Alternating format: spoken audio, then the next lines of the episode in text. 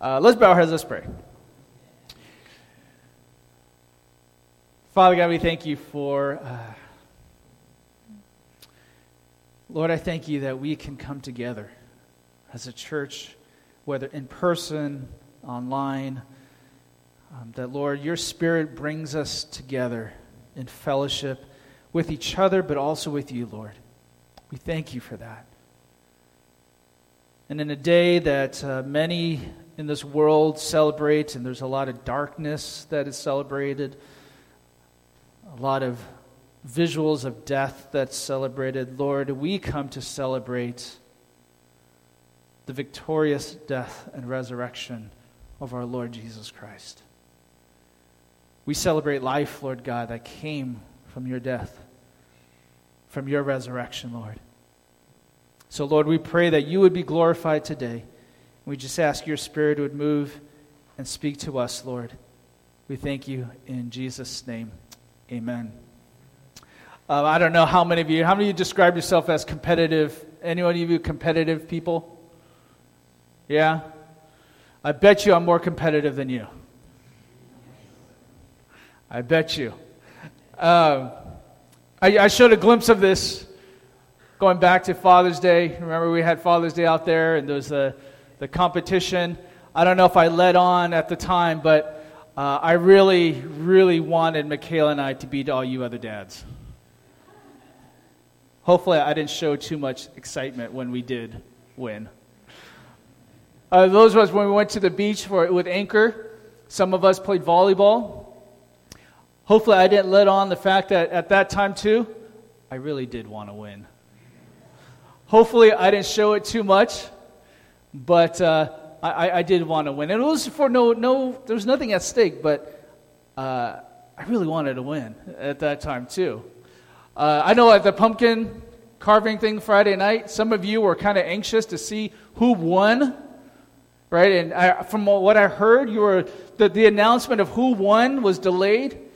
It was really because I didn't want to lose. That's not true. I'm just kidding. I didn't do that. No, that, that's not the case. But uh, you guys did a great job. I couldn't declare the ultimate winner because, you know, I don't know if that would stir controversy. I'm like, wait a second, you know. So, but you all had great pumpkins. Um, but I've gotten better over the years with my competitiveness. I think fatherhood uh, helped this in me. Actually, not really. Probably made it worse. Um, I really didn't like let, letting my kids uh, win. Right? I, I, didn't like losing to my kids. I wanted to teach them the, the important value of losing. That's important. Even in Chutes and Ladders, I didn't like losing. You ever played Chutes and Ladders? That game is pure randomness, right? Whoever draws the colors cards. When we got to the top, when I played with my kids, sorry, Michaela, but I really hope they got the slide. Went back down when they were at the top. I didn't like losing, even to my kids. But I, I'm getting better. I'm getting better with my competitiveness. When I play something, I want to play to win. That's just kind of how I am. Some people are satisfied with just enjoying the experience. People are just satisfied with, I just enjoy playing the game. Let's just go play together. We don't need to win. We don't need to keep score. Let's just play. That works with some people. That's harder with me, right? I, I, I, like to be competitive. I like to have a goal, some motivation to push me to win something. But so I try to tame that down. I don't know, some of you can relate to this, some of you may not be able to relate to this at all. But some of you may be able to relate to this on a life level, on a bigger scale about life. You may have similar views about life, right? What are we living for? What is motivating us in our life?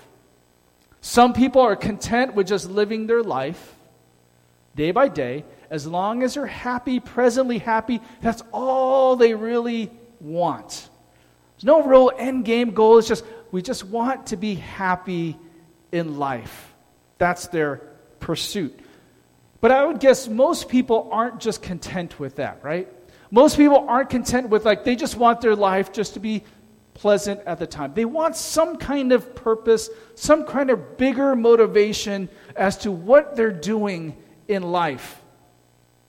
They need purpose. And I think rightfully so, right? I think I believe God created all of us with this innate desire for purpose, for meaning. There has to be some kind of meaning and purpose at the end of it all in how we live our life, right?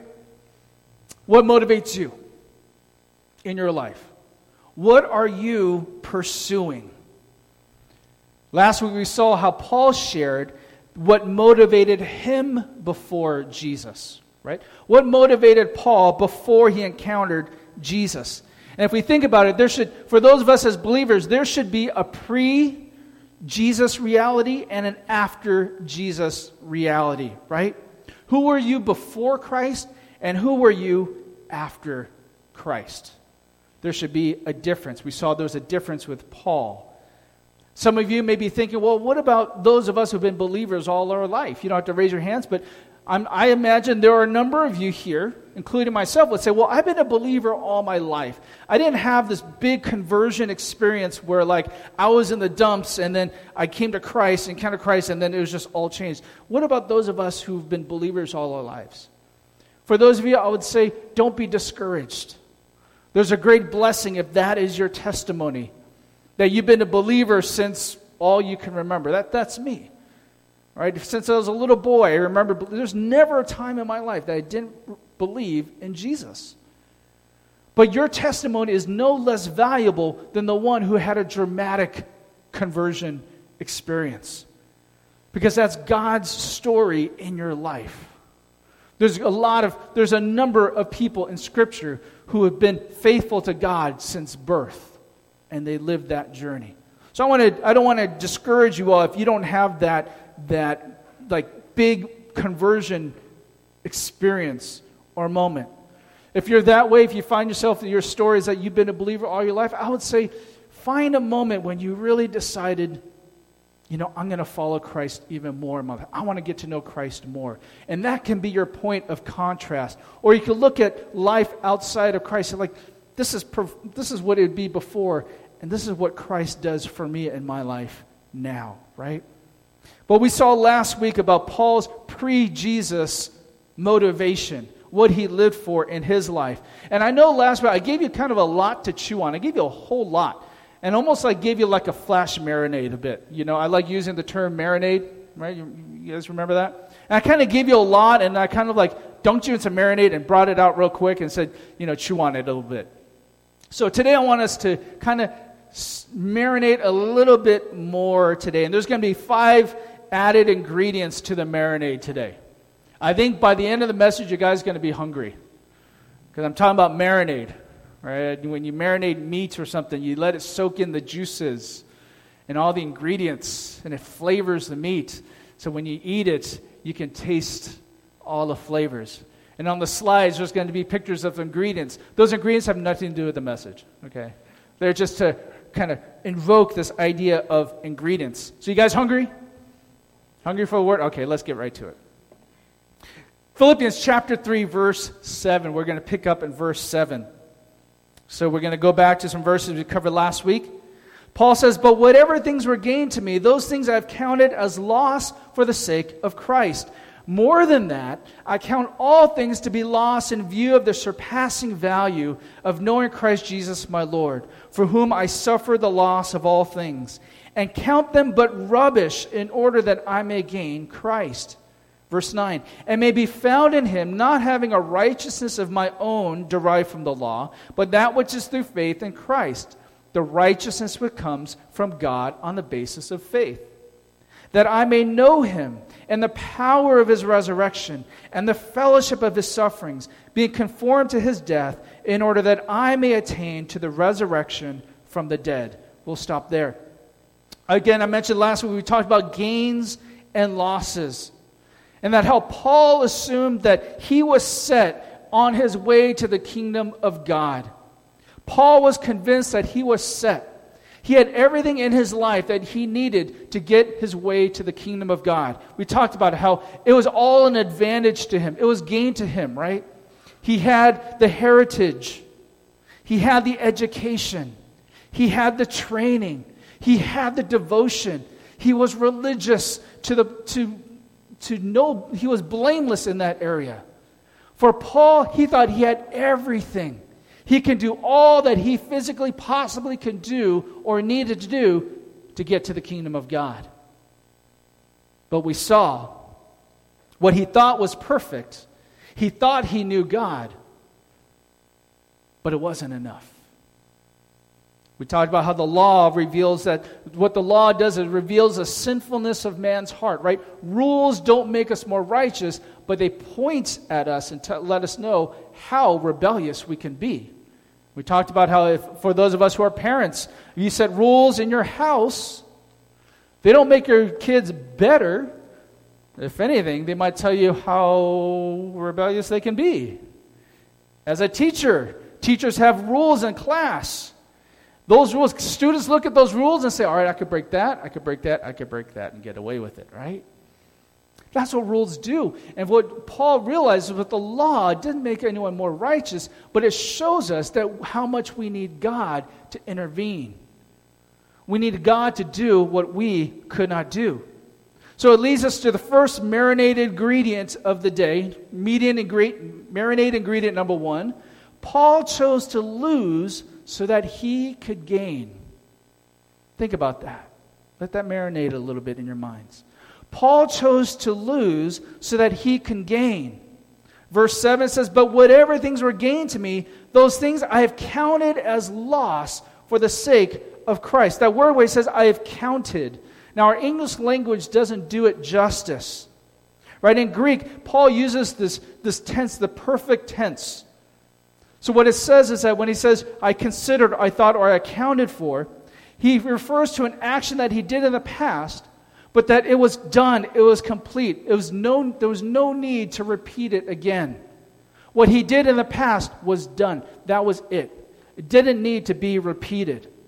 So, when Paul says, I have counted those things as loss, he says, I made the decision, it was lost to me, and that decision is final. There's no reconsidering.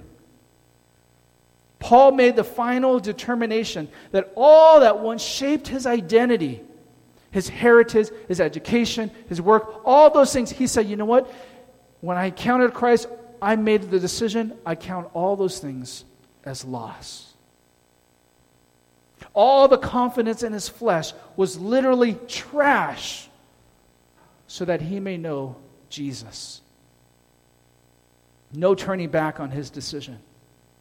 Because, see, to fully understand the gain, we need to be willing to experience the loss. I'll say that again. To fully understand the gain, we need to experience, we need to be willing to experience loss. Commitment always requires sacrifice, right? In anything you commit yourself to, whether it's sports, learning an instrument, school, work, relationships. If you make a commitment to something, you make a commitment knowing there's going to be a sacrifice. When, when people get into a relationship, get a boyfriend or girlfriend, what happens? They commit to that relationship. What gets lost? See you, mom and dad. right? Friends, yeah, you know, uh, I'm having lunch with my boyfriend or girlfriend. Uh, I'll catch up with you later those things happen. In anything in life, when we commit to something, there is always a sacrifice. And for Paul, he realized to choose, he, Paul chose to lose so that he can gain. Ingredient number two knowing Jesus is priceless and unmatched.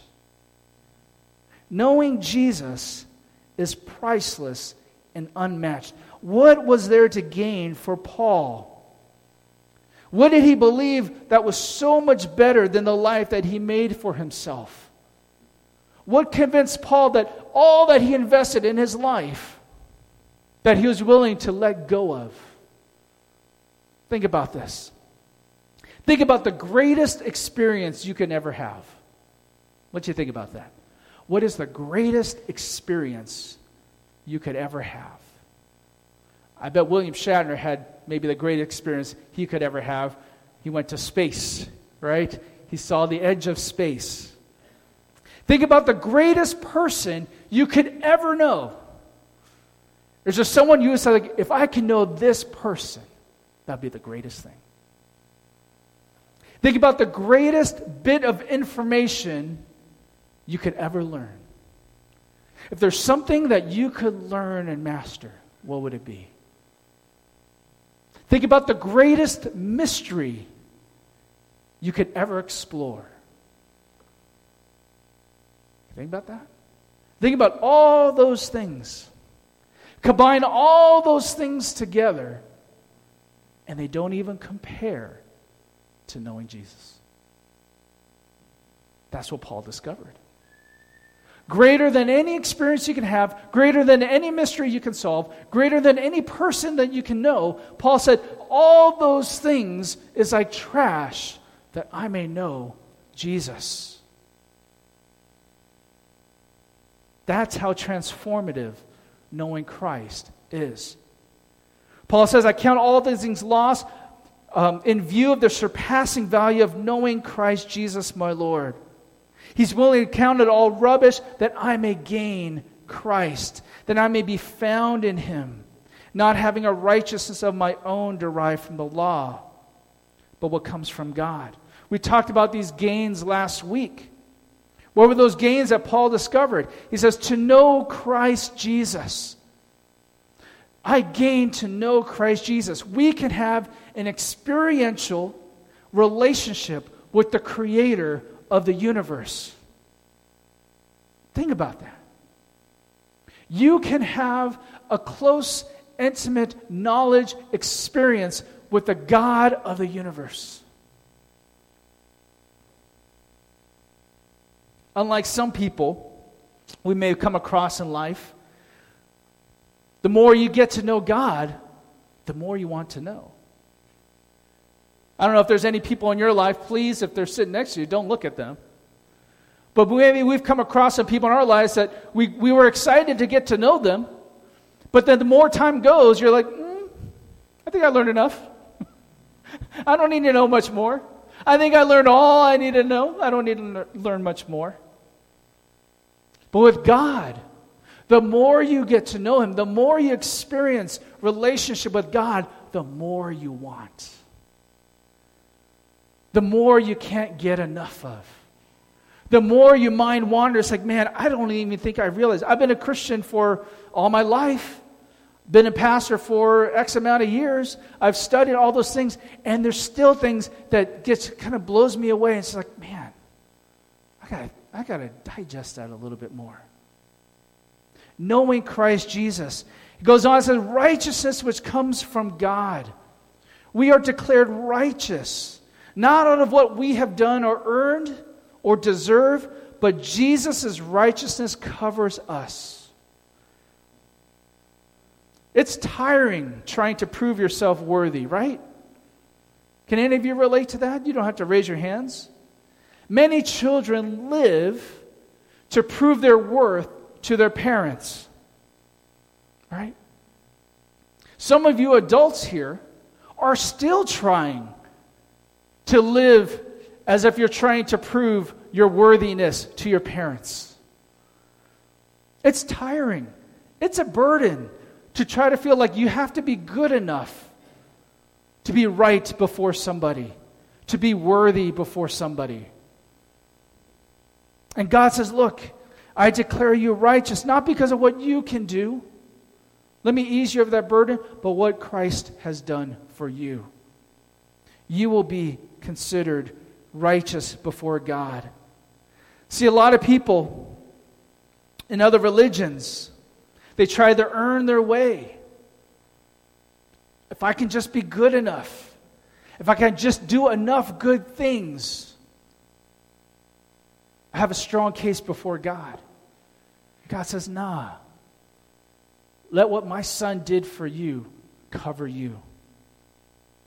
Paul goes on and says, Not having a righteousness of my own derived from the law, but that which is through faith in Christ, the righteousness which comes from God on the basis of faith. Here's the third ingredient in our marinade that I want you to think about faith is our response to God's provision. Notice what Paul says. He, he emphasizes twice in verse 9. We get the righteousness not derived from the law, but is through faith in Christ. The righteousness which comes from God on the basis of faith. God requires our response to what He has provided for us. Faith in Jesus, who He is, what He has done, what He continues to do, what He will do. Will you place your faith in Jesus? Or would you rather put your faith in yourself, thinking that you will be capable enough, good enough, do enough for God? Or would you rather put your faith in other people or something else? See, a lot of critics, they, have, they, they criticize Christianity because of faith, right? They, they portray faith as a weakness. But everybody lives in faith. Other religions, they, have, they believe in other gods. Atheists, they have faith too. They place their faith in science. They place their faith in scientists. Everyone uses faith, everyone lives by faith. The question is who do you put your faith in? Jesus did what he set out to do. His sacrifice was complete and final. And faith in him unlocks all his promises for you. He says, I did all I could do for you. Will you believe? Or will you go on believing in yourself, trying to achieve on your own? Do what you can on your own. When he talks about, it, he says, I count them in rubbish that in order that I may gain Christ and may be found in, found in him. Verse 10, he says, that I may know him. Verse 11, it says, that I may attain to the resurrection from the dead. What does Paul mean when we read in English? It says, may. I may gain. Is Paul uncertain about his future? He says, I may gain. I may be found. I may attain. Paul's not saying he's uncertain about it. Paul is very certain. He's certain how one gets saved. He's certain about salvation that is offered. He's certain about the means in which we are saved. He's certain about the one who makes it possible. But I believe Paul here, when he says he says may reflect, or it, we may be found, we may attain. I believe it reflects his humility, his attitude of how he sees his life, his attitude towards how he lives out his life. Paul's eyes are ahead. It's always fixed ahead, and we'll see more of this in our passage. But I also think Paul is humbled, knowing that he's not worthy. Remember, he was a persecutor of the church before he encountered Christ. And he knows what lies ahead. And his vision is ahead. You see, in Scripture, there's this tension of the present and the not yet, the future. The present, what present is, and what is to come. For those of us who are in Christ, who believe in Christ, we are saved, we're redeemed, we're sanctified, yet we don't fully realize it now. In eternity, when we're with Christ, we will fully realize what it means to be saved, to be redeemed, to be sanctified. We're made holy when we receive Christ, his sacrifice, yet we still sin, right? Right? None of us are perfect still. But yet we know that while we're made holy now, we will fully realize it when we're with Christ. There's this tension of the present and not yet. Does that make sense? So, going back to the gain, what Paul mentions, what we gain, he says that I may know him, the power of his resurrection, the fellowship of his sufferings, being conformed to his death, in order that I may attain the resurrection from the dead. What does that mean? That we're in Christ this way. I don't know if you have your Bibles, you could turn to Romans 6, verses 3 through 9. Paul talks in Romans, he says, Or do you not know that all of us who've been baptized into Christ Jesus have been baptized into his death? Therefore, we've been buried with him through baptism into death, in order that as Christ was raised from the dead through the glory of the Father, we too might walk in newness of life. For if we become united with, with him in the likeness of his death, certainly we shall also be in the likeness of his resurrection. Knowing this, that our old self was crucified with him, that our body of sin might be done away, that we should no longer be slaves to sin. For he who has died is freed from sin. Now, if we've died with Christ, we believe that we shall also live with him knowing that Christ, having been raised from the dead, is never to die again. Death no longer is master over him. What is Paul saying? What does it mean that we've been buried with him and resurrected with him? Marinade ingredient number four faith in Christ is transformational. To have faith in Christ is transformational. To have faith in Christ is accept Jesus died on the cross for sin, was buried, and resurrected from the dead. Faith in Christ recognizes as Christ died, was buried, and rose again, we also died, buried, and will rise again to new life. You think, well, that's a little odd. We didn't actually die on the cross physically, right? We did not. I thought of this analogy, and it's not a perfect analogy. I don't know if any of you are traveling this holiday. Any of you traveling out of town? Anyone going on a boat? You're like, no, now is not the time to travel. Maybe not. How many of you have all been on a plane? You've been on a train. Right? When you go on a train or you fly on a plane, you get on that plane, it has a destination, right? The plane takes off and it flies. And it flies over, it goes through the, crowd, the clouds, and so forth. It gets to your destination, right? And when someone asks you, Where did you go? I say, Oh, I flew to Denver. I flew to New York, or whatever it is. You did not actually fly, right? Who did the flying? The airplane flew, right? You happened to be in the airplane, you happened to be on the train, and you traveled and you went, and it made the way for you to fly to your destination.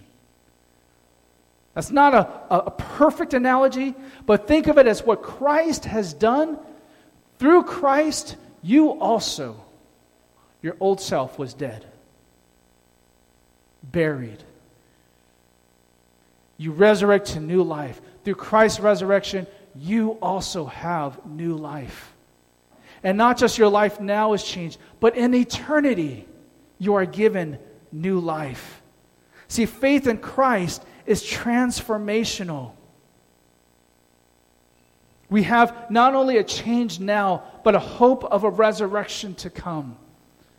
While the world kind of celebrates death right now, we can celebrate death not in a morbid sense, but the knowing that real life begins in eternity with the Lord.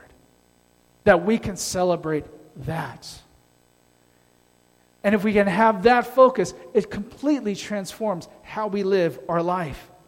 Paul goes on to say in verse 12, Not that I've already obtained it or I've already become perfect, but I press on in order that I may lay hold of that for which I was also laid hold of by Christ Jesus.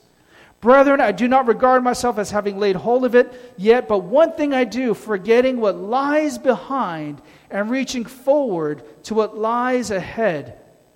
I press on toward the goal for the prize of the upward call of God in Christ Jesus. The fifth ingredient to our marinade live for the home stretch. You live for the home stretch. Paul saw his life with clarity and focus. The race he started is not the same race that he's ending with, right? Where he once lived for his flesh, what he could attain, what he could do in his life, he realized that's no longer. Those things are a hindrance to me. Those things I try to live for are, were obstacles that got in my way of knowing Christ. And he realized it's not over yet. My race isn't over yet. It's not like he accepted Christ and said, All right, great, I'm saved. I don't have to do anything more, right? I can just kick back relax, do whatever I want. That wasn't Paul's vision. He lived like he saw the home stretch. He was in pursuit. When the word, that word it says, I press on, that word is saying, I pers- I'm in pursuit. I'm running after it. What is Paul pursuing? He says, I pursue that I may lay hold of that for which I which also I was laid hold of by Christ Jesus. There's this beautiful play on words that Paul has. He says, I pursue why for what Christ pursued me for. That's what he's saying. I'm pursuing for what Christ was pursuing me for. That what he has for me. Paul's pursuing to lay hold of that for which Christ says, Look, this is what I have for you, that I want you to have. What Jesus was waiting for him is the very thing that Paul desired more than anything. Is there something that you are desiring more than Christ? Is there someone that you are desiring more than Christ? Because those things may be the very obstacles that's keeping you from knowing Him more. It could be the things that you've done, the things that you're pursuing, your, your ambitions, your people, whatever it may be. Verse 13, he says, Brethren, I do not regard myself as having laid hold of it, but one thing I do, forgetting what lies behind and reaching forward to what lies ahead. Again, Paul says he's pressing on. He's forgetting what lies behind, and his vision is forward. All that he used to live for is behind him. All that he lived for now, he said, Look, those are only a means to glorify God. Everything I live for now, those are just going to be things that I'm going to use to glorify God. His eyes are on the prize. 14, I press on toward the goal for the prize of the upward call of God in Christ Jesus.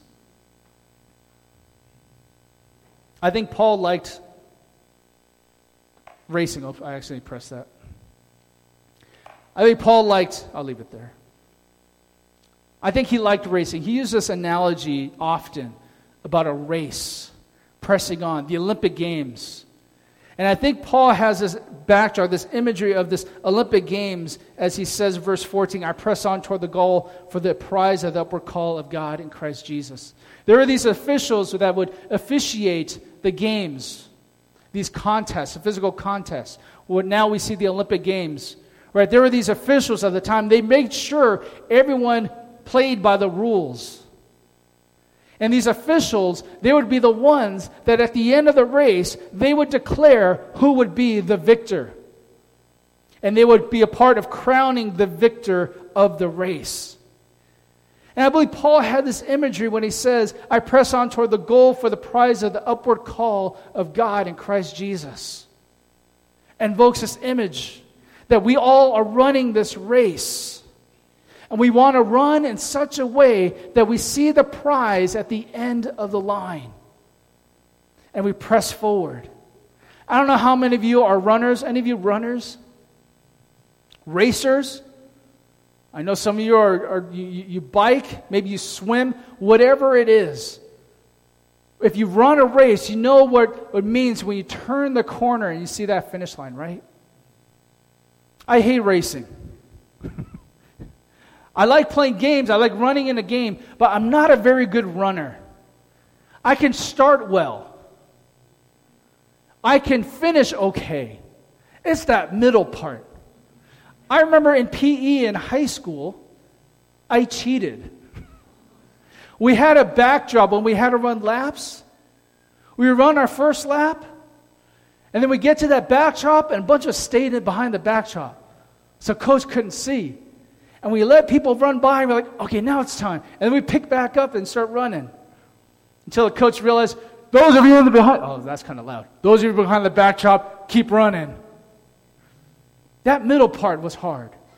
But when you get to that final lap, you turn that corner and you see that finish line. Somehow you have a little bit more energy. Something pushes you towards that finish line you see what's at the end and you press on that much more. This is the imagery that Paul is saying. Says, Look, in my life, I know what Christ has done. I know what he did for me. I know how He changed my life. But there's something waiting at the end that's so amazing, greater than anything we can live for on earth, and that is what I am pursuing. And I am going to press on. I'm not going to look back until I'm there. If you have your Bibles, my life verse, 1 Corinthians chapter 9, 24 through 27. I don't have it up here, but he says, Do you not know that those who run in a race all run, but only one receives a prize? Run in such a way that you may win. That speaks to me, the competitor in me. All right. You want a race? All right. I'm going to run my race to win.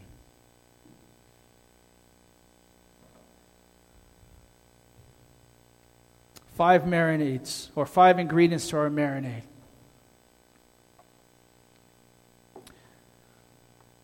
We need to choose to lose so that we can gain.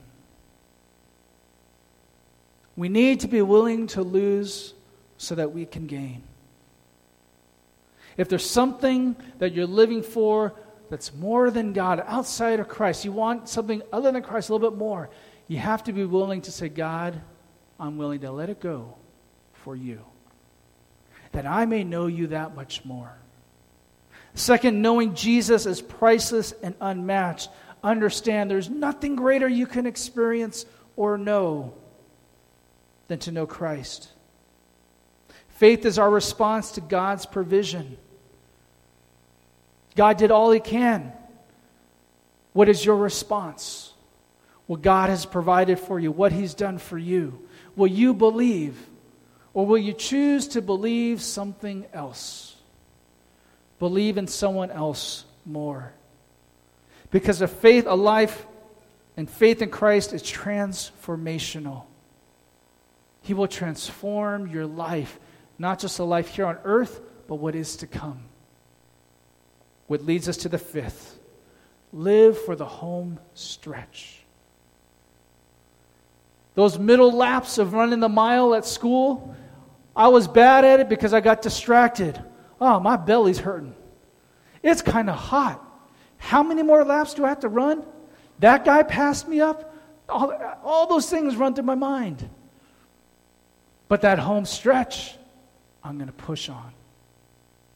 I want to encourage us run your race like you see the prize what Christ has done for you and promises you, and say, I am fixed on that.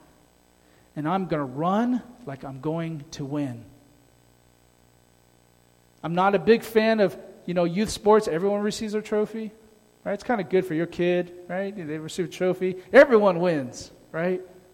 But we want them to compete as hard as you can. God says, look, run in such a way to win, but look, I got a prize for you all right? Let's bow our heads. Let's pray. Father God, we come before you, Lord.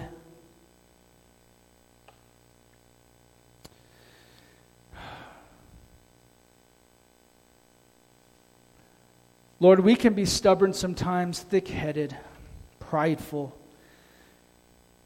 deceived to think that there's something better in this life than knowing you.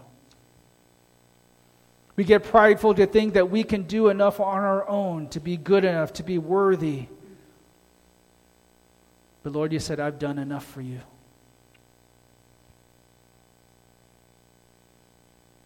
Lord, I pray if there's anyone wrestling with that decision, do I place my faith in Jesus? Lord, I pray that your Spirit would speak to their hearts, that they would realize to place their faith and trust in you is the greatest thing they can ever experience. And they recognize their need for you, their need for what you've done for them in their life. that they would say, Lord Jesus, I believe you died on the cross for my sin. Please forgive me. May you be the Lord of my life. Come into my life that I might live for you.